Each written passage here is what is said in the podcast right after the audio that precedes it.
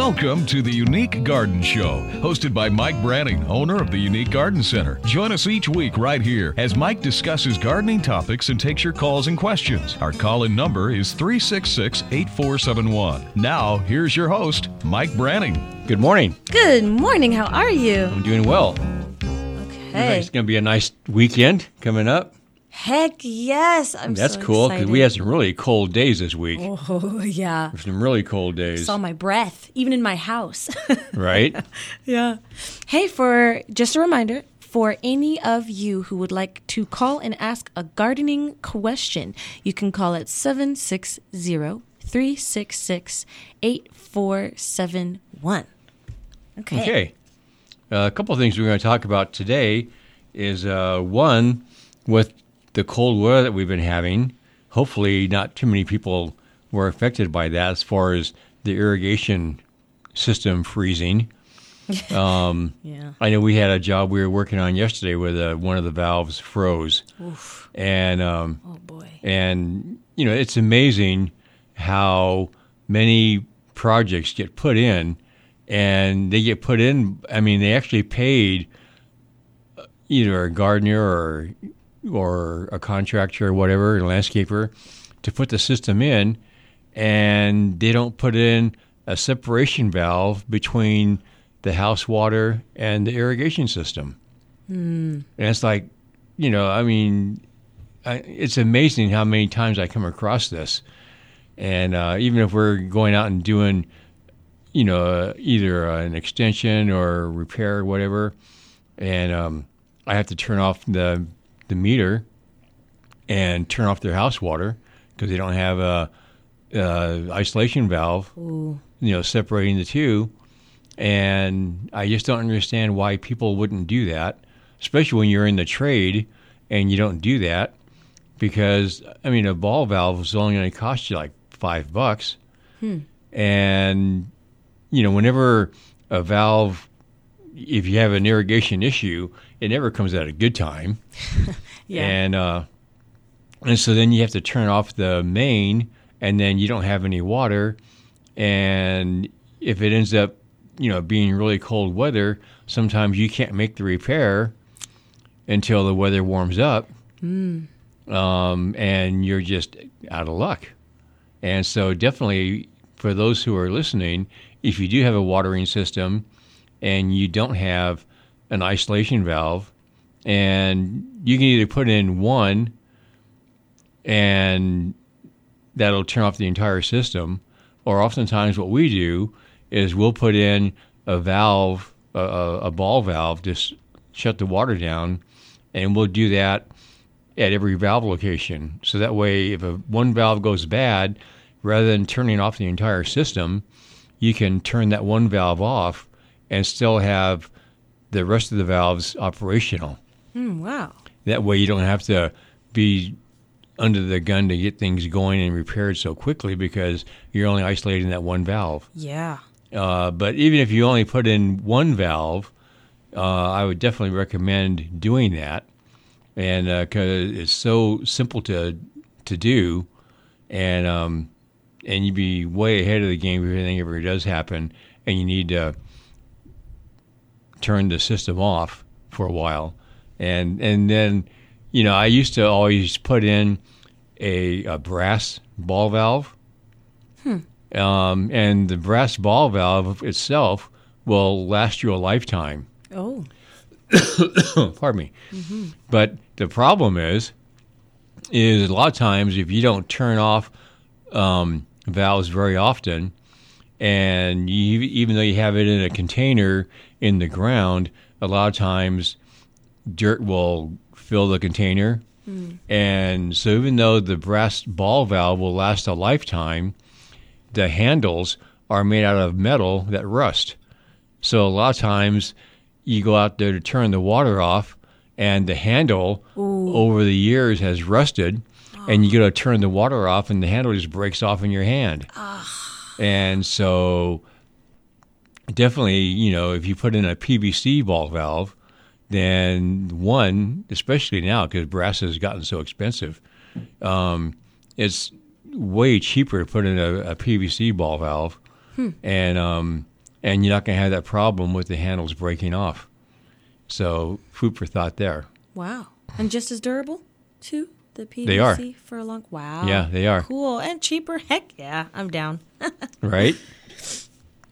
So, yeah, so I wanted to mention that because, like I said, we did this one repair yesterday, and and um, and you know, it ended up going into the early evening hours before the water could get turned on because it was a cool day toward the end of the day uh, when we got called out there, and it just takes time for the glue to dry. So the people that were there were inconvenienced. You know, they didn't have any water uh, until they could turn the system back on again.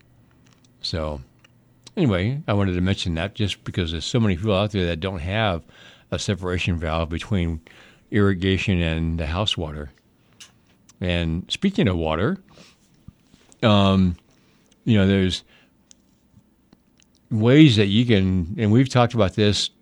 I don't know. It's been a few months ago. Um, but you know, everybody is, you know, not liking the new water rates going up, and water is never going to be go get any cheaper. That's a given. And there are things that you can do in your home um, that you can save a lot of water and use that water, you know, for your landscape or potted plants or things like that. And one of them is, say, in uh, if you're going to take a shower, um, naturally people will turn the water on and it's cold, so they let the water run down the drain until the hot water comes up. And depending upon the time of year and how cold it is, you can sometimes get close to five gallons of water before the water actually starts heating up. And we have a caller coming in. Yes, we do. Well, we con- to be continued. Okay, okay. Looks like we may have lost him. Okay, call back, Daniel, and we will get right to your question. Okay, and uh, and so that you know uh, anywhere from three to four plus gallons of water can easily be used uh, to water plants in the yard or potted plants or whatever. Um, and all you gotta do is have a five gallon bucket that you put the water in, and then when it starts to heat up, then take the bucket out, set it on the side, and then when you're all done, you can take it outside and water a few plants. And that's what. And so if you have just yourself, that's one thing. But if you have a family, um, and throughout the you know the the day or whatever, then you could actually be looking at quite a bit of water being used. And then another thing too is uh, even in the kitchen, if you're gonna say wash dishes or whatever, and the water's cold, people will let the water run down the sink until it gets hot. And the very same thing, you can put that water into a you know a couple of pitchers and water house plants, water plants out in the yard, and that's all water that is not just going down the drain into the tank. And even though we're not talking tons of water, but it's still just being responsible and making the best use of your water. And if you really want to get creative, you know, I don't really understand why the state of California, when it comes to building new homes, why they don't automatically plumb the house for gray water. Because it's so easy to do when the house is being built, and it's not as easy to do once the house is built because the plumbing's always under the slab. Um, and so people that are having a home built, if they were to have a gray water system and have the house plumbed for gray water, then you can put in again ball valves that you can turn off and direct water here and there. So anyway, um, another way that you can uh, save water is when you are washing your clothes. Uh, you have a lot of water going through your washing machine, and if you use a biodegradable or organic soap, and then you have the rinse water, uh, automatically you have a pipe that the um, exhaust water goes out of, and that goes into your tank. But you can take that water and have it go into a, a inch and a quarter piece of PVC, and then run it out the back. And you can take the, all that water, and that can go toward watering trees or shrubs or whatever. and that's a substantial amount of water there, especially if you have a family and you do a couple loads, you know, a week um, or more. Then that's all the water that would just be going into your tank that you can use towards your landscape. And there's a lot of things you can use as far as uh, saving water and redirecting that water into rather than just going down in the tank and being lost to where you can put it into your irrigation system and that way it's being u- utilized and it's going to save you money from having to go out there and hand water your plants during the week with a water hose or whatever and it just makes good use of your water and so especially like I said you know the the water in the morning I know even myself if I have something that I'm soaking because I didn't wash, you know, wash it that night, and then you have to put water in and let it kind of soften up. Then, uh, rather than dumping that water down the sink, you can take that water and in that dish and then take it outside and again water a potted plant, water a plant in the yard, and uh, and once you get into the routine, it just becomes pretty basic and you just automatically do it. and uh, if you really stop to think about how much water you're using during the course of the week, then you'd be amazed at um, how much water you're saving and you're not having to pay it out to the water company. Yes. Okay. Now we have two callers, and this is funny. They go by both the name of Daniels. We'll start with the first Daniel. All right. First, Daniel, hello. You're on air with Mike. Hi. uh, can Hi, you hear me? Daniel. Yes, we can hear you. Okay, that's great. So I just have like a quick question. Why is irrigation such a big topic on the radio station if there's absolutely no grass inside? naturally, you know, lawns take a lot of water, but even uh, typical landscape can take, uh, you know, quite a bit of water, and so how you water can make a big difference on the amount of water that that landscape takes. So if you have spray heads or bubblers, then you're going to be using substantially more water.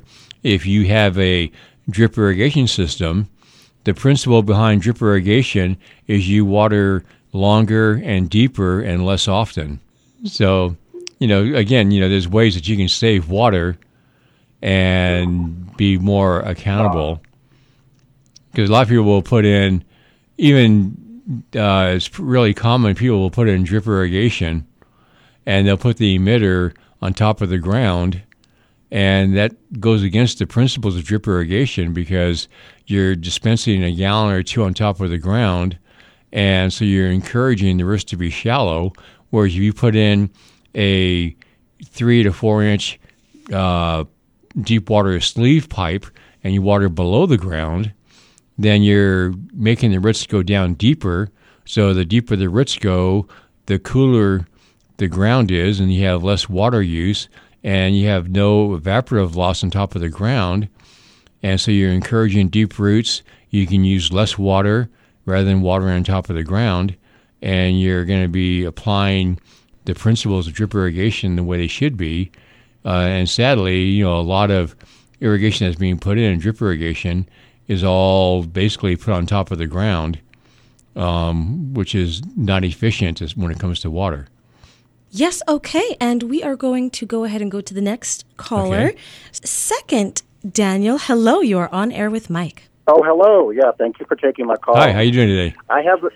I'm doing well. Doing well.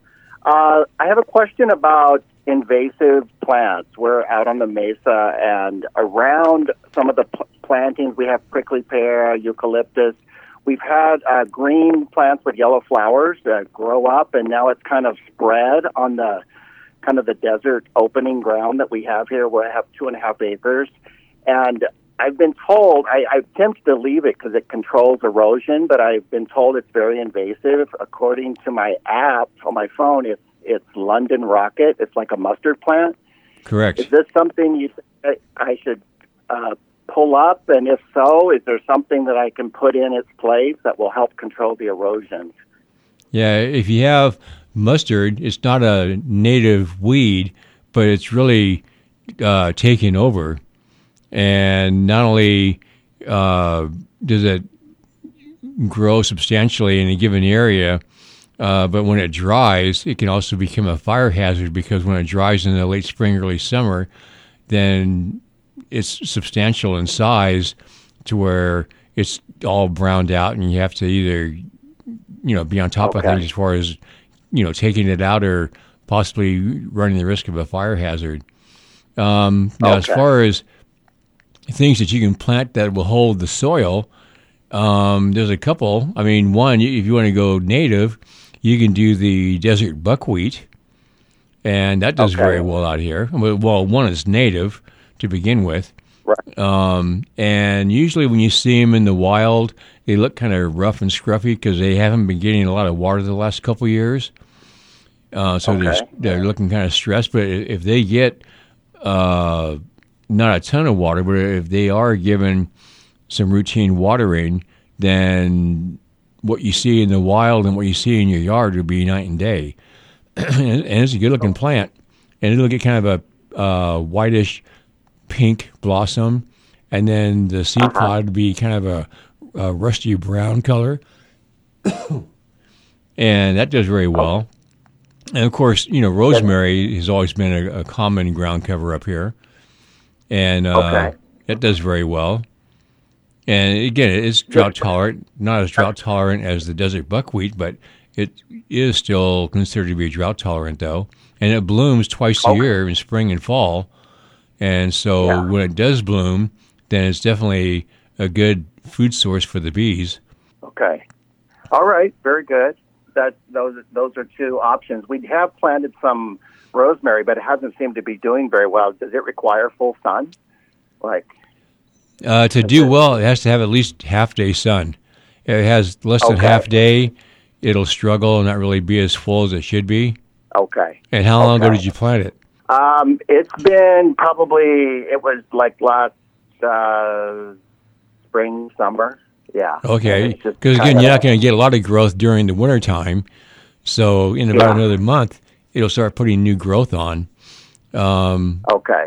so is it about how many hours of sun does that location get? Um, yeah, it's kind of shit. Right now, it gets a lot, but it's kind of ca- uh, sideways from a, uh fruitless mulberry. So when that thing comes out, it's really shaded. It shades it a lot. you Then know, the, yeah, when it leaves out, then you have the the ca- the shadow cast from the tree. yeah, yeah, Yeah, yeah, and, Okay. and so that'll definitely have a bearing on. Now, the desert buckwheat would not do well in that location. Um, Okay. if it's too shady, there's another ground cover called uh, vinca. That stays very low to the ground, and it'll get kind of a purplish blue flower, and it handles the cold. Okay. And uh, that, Okay. that'll definitely take the shade better than the rosemary or the buckwheat for sure. okay. Very good. Can I ask one more kind of unrelated question? It's about Palo Verdes. When's the best time to plant the seedlings for those?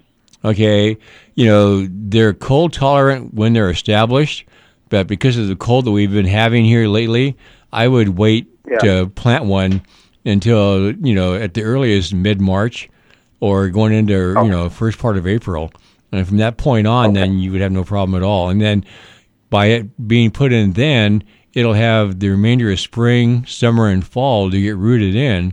And so when it gets cold again next winter, then it will be acclimated and it can handle the cold then. Perfect. Okay.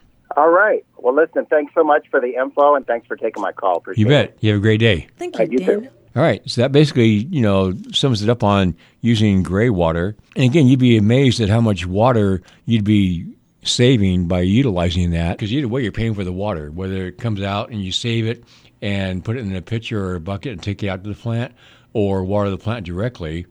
Either way, you're paying for the water. Wow. Oh my goodness. So many different ways to save water and easy too, actually. Not Oh yeah, hard of a really. easy Like I said, I mean, as an example, this morning because it was kind of a cold night, I had basically three gallons of water in a five-gallon bucket. So that way, rather than the water just going down the down into the tank, Mm-hmm. it's in the bucket, and then I took it out in the front yard and watered a couple of potted plants, and they're happy, and Yeah. and I know I'm doing the right thing, and it- it's all good. The next thing on the list today was uh, we're getting at that time of year where if you haven't pruned your roses yet, you want to definitely prune them before we get into the springtime. and roses actually respond to a heavy pruning. Ooh, okay. a lot of people are hesitant to cut back their roses, and they tend to just kind of cut back the tops and leave the whole bush basically there yeah. because they're afraid to, you know, hurt them or cut them back too hard. But uh, but they actually do respond to heavy pruning. So ideally, you want to cut them back to three to five canes, and at, from the base of the plant where the graft is, you want to uh, cut them anywhere from 18 to 24 inches from the ground up. So if you've got a well-established rose bush, then you could be cutting back, you know, easily half or more than half of the plant to get it down to that size. Mm, wow. Um, but now, the one thing I do want to emphasize is if you were the kind of pruner where you didn't do a lot of pruning, but now you want to do the right thing, if the wood is really old, then you're going to have a lot of buds that have died off. So if you cut it down the way it's supposed to be, but the wood is really old and it doesn't have any viable buds, then you could actually lose that entire branch. So if you have a really old, gnarly branch that uh, doesn't have any viable buds showing, then go ahead and cut it down to where you do see some viable buds, and then let that go this year. And then by doing that, then this year, as the plant grows, it will redevelop new buds down lower, and then you can go ahead and cut it back further next year. Hmm. So, you know, a lot of times you can't take care of it all in one fell swoop hmm. as far as doing it the right way compared to what it was being done because as time goes on, those canes get older and they lose the viable uh, buds. Mm-hmm. And with that said, if you have a, a really old cane and then you have a new cane coming up along in the area around it, then just like people, you know, when you get old, you retire. Mm-hmm. And so if you have a new cane coming on that can replace the plant, because that's how you basically renew the plant, mm. is if you have a new cane coming up in the area of an old cane and that old cane is looking pretty old and gnarly, then go ahead and cut that old cane out, let the new cane take over, and that way you renew the rose bush. Then, because roses will go on for years and years and years, but you do have to replace the canes every few years. And so, whenever you do have a new cane developing, then take advantage of that cane and get rid of the old cane, let the new cane take over. And then, when you do cut the branch, always make sure that you cut it at a bud that is pointing away from the bush. Because where you cut it back to, that's going to be the dominant bud that's going to be breaking out. And if you cut it at a bud growing that's facing the inside of the bush, then that is going to create a lot of cross branching because that branch is going to grow toward the middle of the bush rather than growing out and away from the bush. So definitely, you when you do cut it back, always cut it at a bud that is pointing away from the middle of the bush, hmm. and that way you have a better balanced, more rounded rose bush. yeah. It makes so much sense. I would have never thought of that though. you know and then after you get the basic framework down uh, and you've chosen between three to five canes then you can go ahead and um, thin it out and you're not going to cut it back to where you're going to have just you know three to five naked canes you're going to have some uh, wood coming off of those canes uh, but overall the plant will be cut down to roughly about two feet. And then all the other side wood just kind of thin it out to where the the rose bush is balanced out. And then once spring rolls around it'll bounce back and do really well.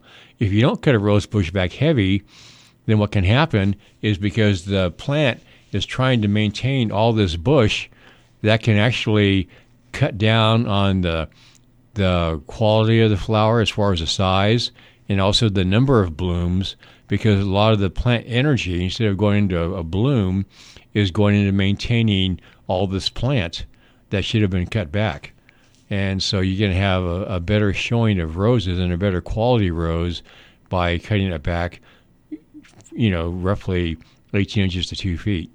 Now, if you have a, a grandiflora rose, a grandiflora, they get large, like the Queen Elizabeth, Midas Touch, or a couple of varieties, and they're going to grow between six and eight feet. So those you cut down to around three feet. So you're not going to go quite as low on those if it's a grandiflora. And um, but as far as the hybrid teas and the floribundas, then definitely anywhere from 18 inches to 24 inches from the base, and then you'd be in good shape. Wow. And that's your rose pruning class for today. Yes. Wow. There's so much for today on that one. So, but yeah, roses, you know, and there again, uh, roses do really well out here. And if they're properly watered, then they don't take a whole lot of water. So if you have a good mulching program, if you incorporated a lot of mulching in the soil, and when you do water them, you deep water them, and you can get by on watering your rose bush in the heat of summer once a week, no problem at all. And so they're not going to be a really heavy water demanding plant. Wow. Um, but now, if you have it planted in the typical desert dirt with no mulch, then they're going to require more water than that because they're not going to have a very deep root system. They're not going to um, have the organic matter in the soil to retain moisture. So you're going to be watering more often. But if you do get on a good mulching program and you do deep water them, then easily once a week would be more than enough for a rose bush. So as um, much as they give out, and and plus, you know, roses kind of dog out from late spring through summer because of the heat. But if they have deep roots and they're cooler and happier, then they'll bloom more during the summer than they will uh, if they're shallow rooted. Hmm. Oh my goodness. Well, thank you so much for another You bet. amazing show. Have a great you- day. Yeah, you too. See you again next week.